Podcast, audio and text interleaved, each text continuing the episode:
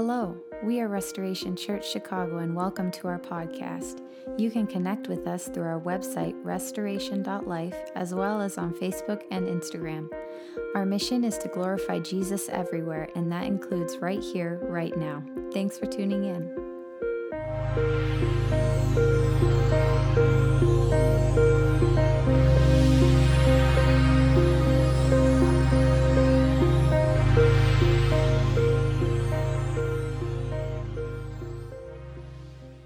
I was uh, I was in preparation for this, and uh, I called my father on the phone, and I told him that um, I'm speaking today, and we began to talk like we normally do. And he goes into his biblical stories, and he's began to tell me about his life, and I'm like, wow. And I, it, it, all these things that he's began to tell me, like things that he never told me before, about how he how he was before he was saved, and and we stumbled upon um, one of the one of the um, the parables that Jesus spoke about in uh, Luke 16 that's related to this story. And I'm like, wow, like I need to write this down. I'm incorporated. And if you look in Luke 16, it talks about the, the parable of the, um, the, it's the rich man and Lazarus, right? And Lazarus at the time he was poor, didn't have anything, and he was begging. And there was a rich man who had everything, he, and he didn't want to give anything to Lazarus. And so, as the story goes, they both died. And um, the rich man, who didn't have a name, he saw from a distance, he saw Lazarus dead, but he was like in heaven with Abraham, as they put it. And he, he, he asked Abraham, Abraham, won't you send Lazarus to come? It's burning hot down here. He was like, was very hot because he was in hell. And he said, Could you ha- ask Lazarus, can you send Lazarus down here, the poor man, to just come and just dip, my, dip a, a drop of water onto my tongue to help ease the pain? He said, No, you can't do that because there's an abyss. There's a big, you can't, you can't cross. And he said, Okay, just do this one last thing. Since he can't come, I have five brothers. Go and warn them about this place because they're probably just like him. They invested all their time and energy building their kingdom here on earth instead of um, the afterlife. And then Lazarus, obviously, in this story, is the reverse. He invested all this time and energy, no matter, even though he didn't have everything here on earth, everything was focused on the afterlife. And so this man didn't have faith, but he wanted his brothers to have faith. And the person I'm talking to is considered someone like talking about is some, someone like the father of faith. If you look in Hebrews, it talks about him a lot. In Hebrews 11, we're going through several characters in Hebrew, Hebrews 11. And if you just turn with me there, we can just briefly go over um, who Abraham was. And as we go through that, after we go through that, I want to give you a, a more background. And then we can end with a few takeaways. How does that sound? All right. Somebody's paying attention. Thank you. I appreciate that. All right, Hebrews 11. He's mentioned in three different sections on Hebrews 11. Um, the, the first one is uh, it just talks about the, the, it introduces all the people that they will be talked about in the Hall of Fame, Hebrews 11. If you skip down at verse 8, it says, By faith, Abraham obeyed when he was called to go out of a place that he will receive an inheritance, and he went out, not knowing where he was going. But by faith, he dwelt in the land of promise in a foreign country. This will all make sense as we go deeper into today's talk. He dwelled in tents with Isaac and Jacob, their, the heirs of the heirs of him, or the, the major patriarchs of the Bible, um, of the same promise. For he waited for the city which he which has foundations, whose builder and maker is God. And then later on, it talks about him in verse 17. It says, By faith, when he was tested, offered up Isaac, which we will talk about at the end uh, today. And he who had received the promises offered up his only begotten Son, of whom it was said, In Isaac your seed shall be called. Concluding the God, that God was able to raise him up, even from the dead, from which he has also received in him, um, received him in a figurative sense. Then it goes on to talk about his sons, uh, which we won't cover. But um, today, uh, Abraham, if you just look at the book of Genesis alone, he spans his life spans over 10 to 15 chapters. And so I have about 17 more minutes left to cover. Not only that, but Abraham, he's a very notable figure in the Bible. Like he's mentioned 200 some odd times in the Bible, not just in the Old Testament, but the New Testament. And as I'm going through all these, these instances over and over and over, I picked out some things in his life that are major components of his life that I want to cover. So, for anybody who is not familiar with Abraham or they grew up uh, listen, uh, learning about Abraham, you just forget, we're going to know a lot about Abraham by the time we finish today, okay? So, when Abraham, um, um, when he was 75, God finally spoke to him. In Genesis 12, verse, um, and, and Genesis 12 is when he was first called out. Genesis, in Genesis 12, God told him that he's going to make him a father of nations. And that's rather peculiar because at the time, he was married to Sarai. Her name would be changed to Sarah, and Abram, Abraham, his name was Abram at one point. You will figure out later why. So Abram and Sarai, there's a 10 year age gap. So at the time that God spoke to him and called him, said that I'm going to set you apart. I want you to separate from your your home, from where your dad has established your, himself, he was 75. She was 65, so this is considered somewhere up there in age. And it's also peculiar because if you look at his lineage, most men, they had their child at a younger age. Like if you just go up the, the, the, the generations. And it wasn't until his father, Terah, Terah, he was 70 when he had Abram. So that was like, that was already up there. And so he's 75 when God told him that he's going to have this baby. And so it was, it was rather, rather irregular for, uh, to even believe that. But, and this is something that Abram, this is his first instance where he had to actually exert his faith. And the story could be ended. The story could finish right here with Abraham. He could have just believed and it would happen.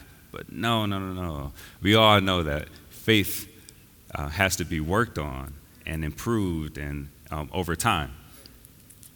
Um, and so there's, uh, uh, as he began down his journey, he left like, like God told him to do.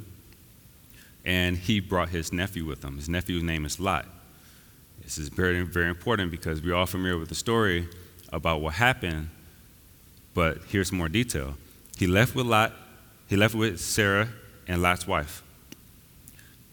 They, they established themselves where they were going, but then Lot and Abram's possessions, they grew so big that they couldn't stay in the same area.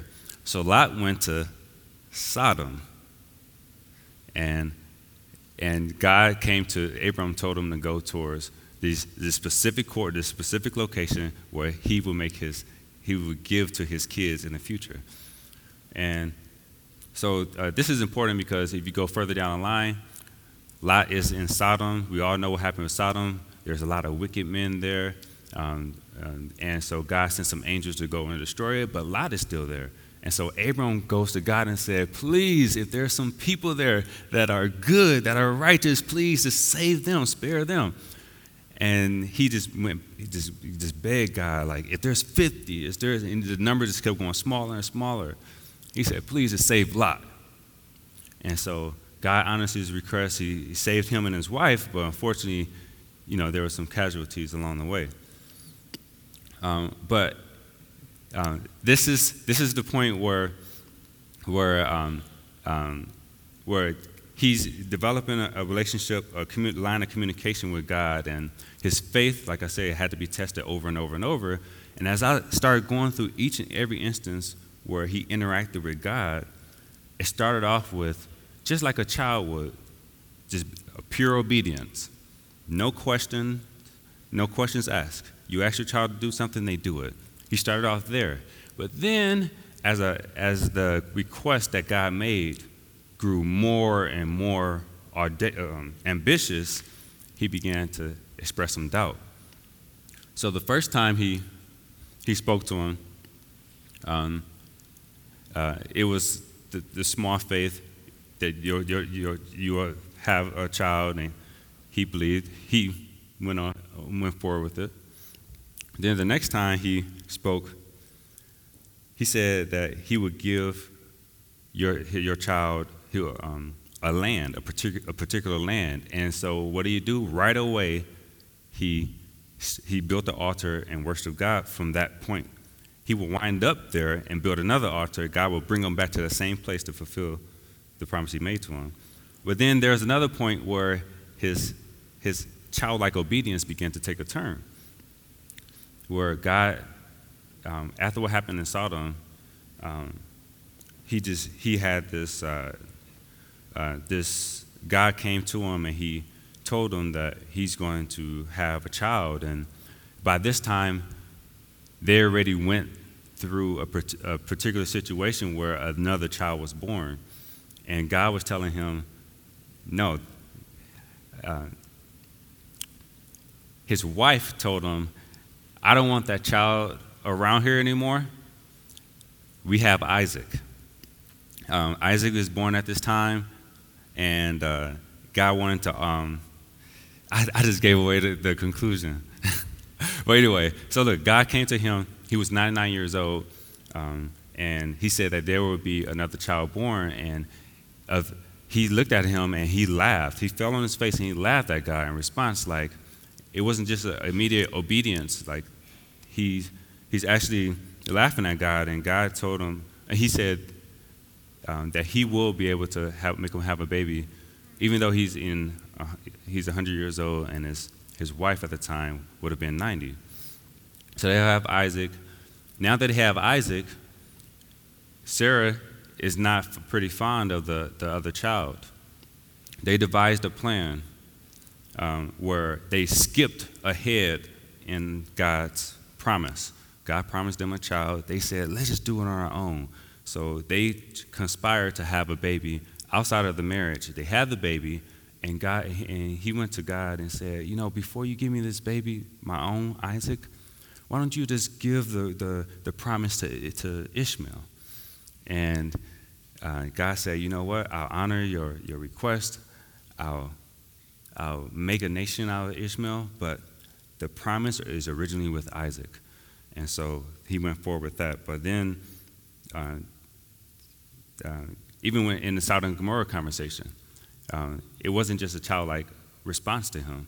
When he spoke to God, he, he pleaded with God. He, the interaction grew more intense. He didn't just walk away. He told him, like, please save them, the few souls in, in Sodom. And then um, he, he he honored his request. Uh, and then we'll, we'll also talk about the last one. Uh, this is like the ultimate response to God that, that, uh, that Abraham had. Uh, he told him to do something just totally radical with his son.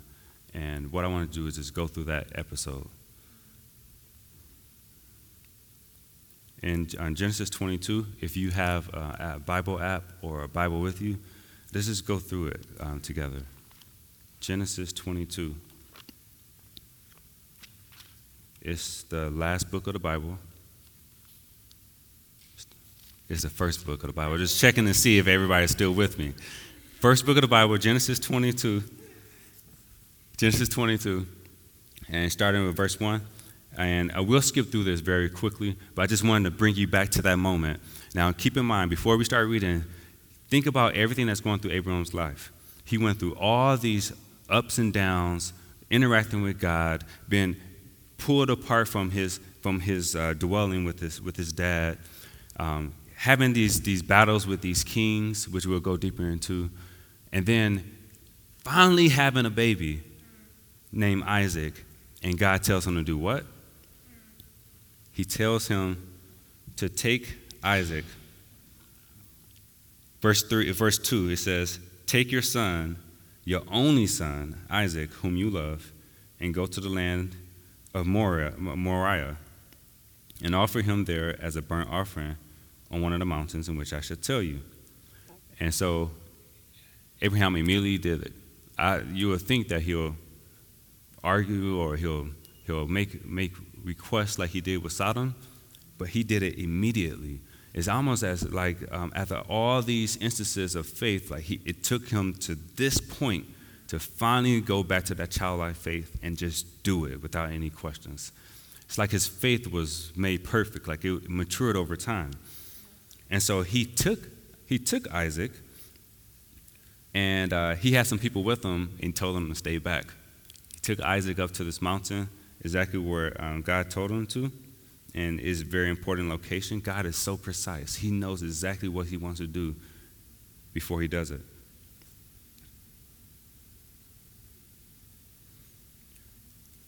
Um, so verse verse six is an important part.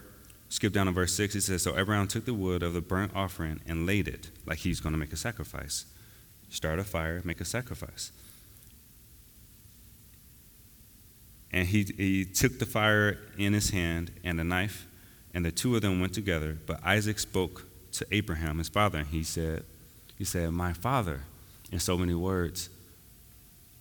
Where's the where's the where's the the, the, the offering? Where's the lamb for the burnt offering? And Abraham said, God will provide. And uh, at this time, Abraham is, is, uh, is, is not a, a kid anymore. So he willingly went up there with his, with his, with his father. He could have broke free, he could have ran away, but he went, continued to move forward, even though everything didn't add up. And so, if we skip down to verse um, verse 9, it says, Then it came to a place in which God had told him, and Abraham built an altar there and placed the wood in order. And he bound Isaac, his son, he bound him and laid him at the altar upon the wood. And Abraham stretched out his hand and took out the knife to slay his son. But the angel, and so he was getting ready go through all this to, get, to grow to the point where he's going to take out his son because his, his God, our, he, he was instructed to do it. But then the angel of the Lord said, What? Verse 12. Verse 11, he said, Abraham, Abraham, Abraham. And he said, Here I am, the same response he gave last time. He said, Do not lay your hand on, on, on the lad or do anything. I'm reading my wife's Bible. It's the, the, the whole context is, is different. But he said, Don't lay your hand on your son. Um, and just just he looked over to to to the side and he saw a ram in a thicket in a bush. So he was able to sacrifice a lamb instead of his son. But I think the the the, the most important point here is that he he grew to the point of in his faith where he was going to get, he was going to get rid of the very thing that most of his life is built around, his one and only son. It's uh, someone like. Uh, it's, it's, it resembles uh, another situation that we all know about. Hmm. Um, I was thinking about the promise. Set the timer.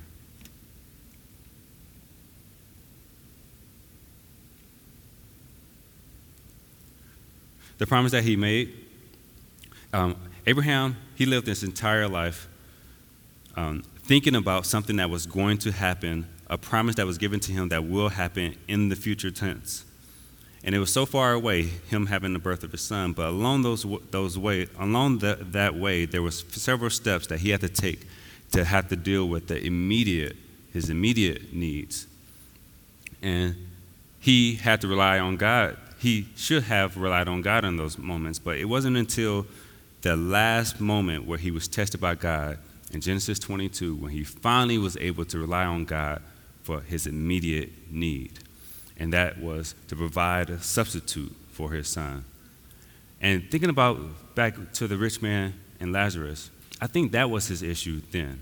It wasn't that he didn't give anything to Lazarus, but that he lived his entire life here on earth not thinking about his immediate needs because he didn't need to, but not relying on God for something that's immediate. Somebody once told me that you don't have any issues until you have an issue that money can't resolve.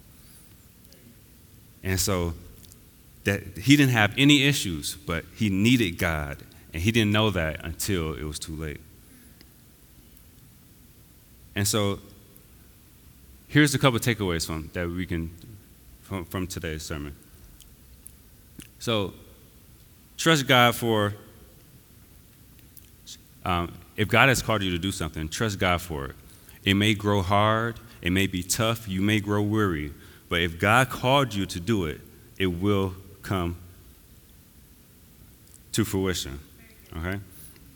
And then don't just trust Him for the, for the long term things, the, the, the success, the, the long term um, um, lineage, the generations. Don't, don't just think long term, think immediate too.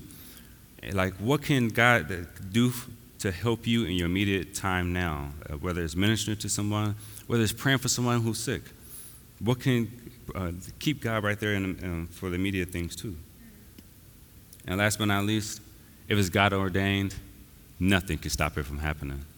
Nothing can stop it from happening. The situations that you're in, the loss that you have, the mental illness, anything, sickness, nothing can stop something that's God ordained from happening. No circumstances, not even your own personal actions. As we saw in Abraham's story, he tried to do several different things, but it just didn't stop the original plan from happening.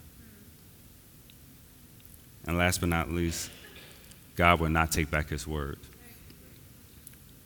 Um, I was, I'll close it by just sharing a, a quick um, story.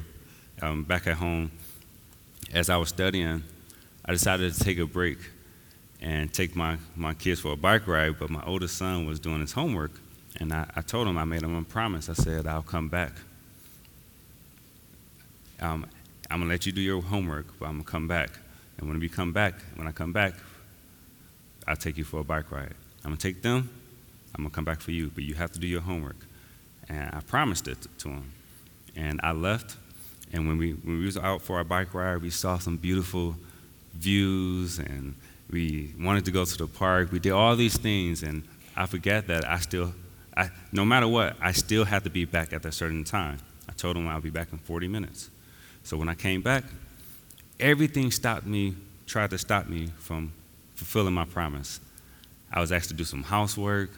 Uh, there was uh, so many different text messages, so many different things that wanted to stop me from, from fulfilling my promise. Um, but I knew that he was waiting for it, and when I came back, um, there was like a level of expectation for us to go out and go on a bike ride. And uh, uh,